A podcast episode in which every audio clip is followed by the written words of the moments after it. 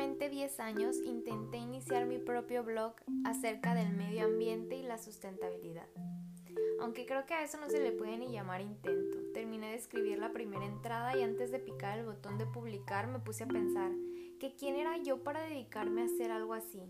¿Quién iba a querer leer eso? O peor aún, si lo leían se burlarían de mí y pensarían que era una completa tontería me convencí que no valía la pena exponerme así ante la gente y los que me conocían. Ahora pienso en qué hubiera pasado si yo de verdad lo hubiera hecho, a dónde me hubiera llevado esa acción con el giro que han tomado las redes sociales y los medios de comunicación en la actualidad. No me arrepiento realmente porque sé que estoy en el lugar donde debo estar y que todo pasó como tenía que pasar para que aprendiera las lecciones que tenía que aprender. A esto le debo entonces no volverme a equivocar y no dejar que la historia que me cuente a mí misma sea basada en el miedo. Y esa es la lección más importante que he aprendido en toda mi vida.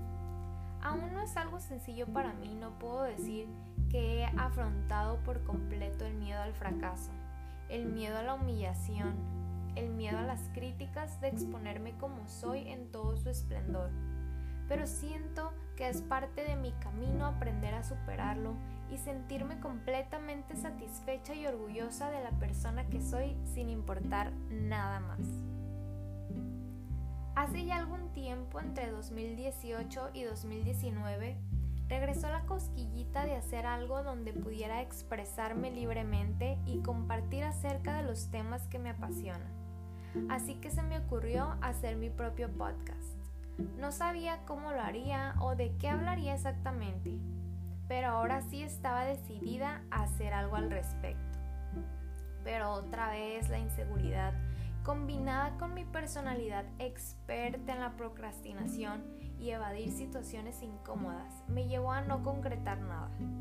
Lo que sí empecé fue escribir tipo cartas para mí misma, hablando de lecciones que iba captando, de la vida para mí mi reflexión y cómo esto iba elevando mi crecimiento personal.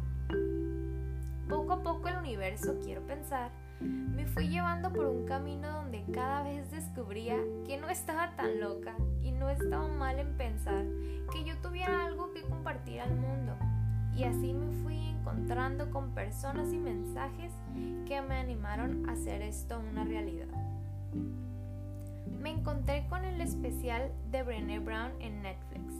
Ella es una académica y escritora que estudia la vulnerabilidad, el coraje, la vergüenza y la empatía. Se los recomiendo ampliamente. Ahí encontré el valor de ser vulnerable, de mostrarte al mundo, porque sí, aunque puede ser intimidante y doloroso, es la única forma de encontrar los sentimientos opuestos como la libertad, el placer, la realización o el amor incondicional. Un ejemplo, una persona que tiene aversión al compromiso de una relación estable porque tiene miedo a que le rompan el corazón, si no es vulnerable y se muestra como es, pues sí, no lo van a lastimar, pero tampoco tendrá la posibilidad de sentir lo que es el amor verdadero. Y ese sentimiento es mil veces más fuerte que un par de meses de corazón roto. Con esto no pretendo imponer mis pensamientos y opiniones en nadie. Simplemente es mi forma de documentar mis aprendizajes en esta vida. Y si de mi ejemplo alguien puede aprender algo y mejorar su vida, eso ya será completa satisfacción extra para mí. Obviamente esto no fue una decisión fácil para mí, no es un proyecto de un día para otro, pero como ya mencioné, tuve varias señales divinas que me motivaron a seguir adelante. En mi viaje descubriendo mi espiritualidad conocí al coach Alfonso Guerrero, también lo recomiendo ampliamente, pueden buscarlo en sus redes sociales. Él en una de sus pláticas compartió una frase que se quedó conmigo hasta este momento, que dice, lo que no se comparte se marchita. Y me quedé pensando, pues total, mal no voy a hacer.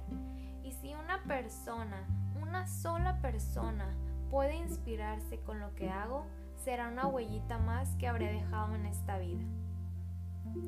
Él en repetidas ocasiones ha hecho alusión de nuestros dones y de la importancia que tiene que sean compartidos por el bien de la humanidad y sobre todo por el nuestro, cuestionando, ¿realmente qué haces aquí si no es para compartir lo que eres? Entonces, ¿para qué quieres tus dones? Yo creo que uno de mis dones es la habilidad que tengo para cuestionar y reflexionar lo que pasa por mi cabeza y cómo uso esa información para conocerme realmente. Inteligencia intrapersonal le pueden llamar, que implica la capacidad de identificar, entender y procesar nuestras propias emociones. La inteligencia intrapersonal es parte de un modelo propuesto por Howard Gardner y seguramente hiciste el test en la prepa para, hacer, para saber cuáles son las inteligencias dominantes en ti. Si no es así, puedes buscarlo en internet como Teoría de las Inteligencias Múltiples y descubrirlo. A mi parecer, el conocerse a uno mismo es la base para toda relación e interacción que aspiremos tener en nuestra vida. Así que para terminar, solo quiero decir que lo que seguirás escuchando en los siguientes episodios son escritos de mis pensamientos discutidos en voz alta conmigo misma. Sí, porque me caigo muy bien. Bueno, no siempre, pero generalmente sí. Estas conversaciones o reflexiones no tienen un orden, ya que algunos han sido escritos hace tiempo y otros son más recientes. Solo te pido que los escuches sin juicios.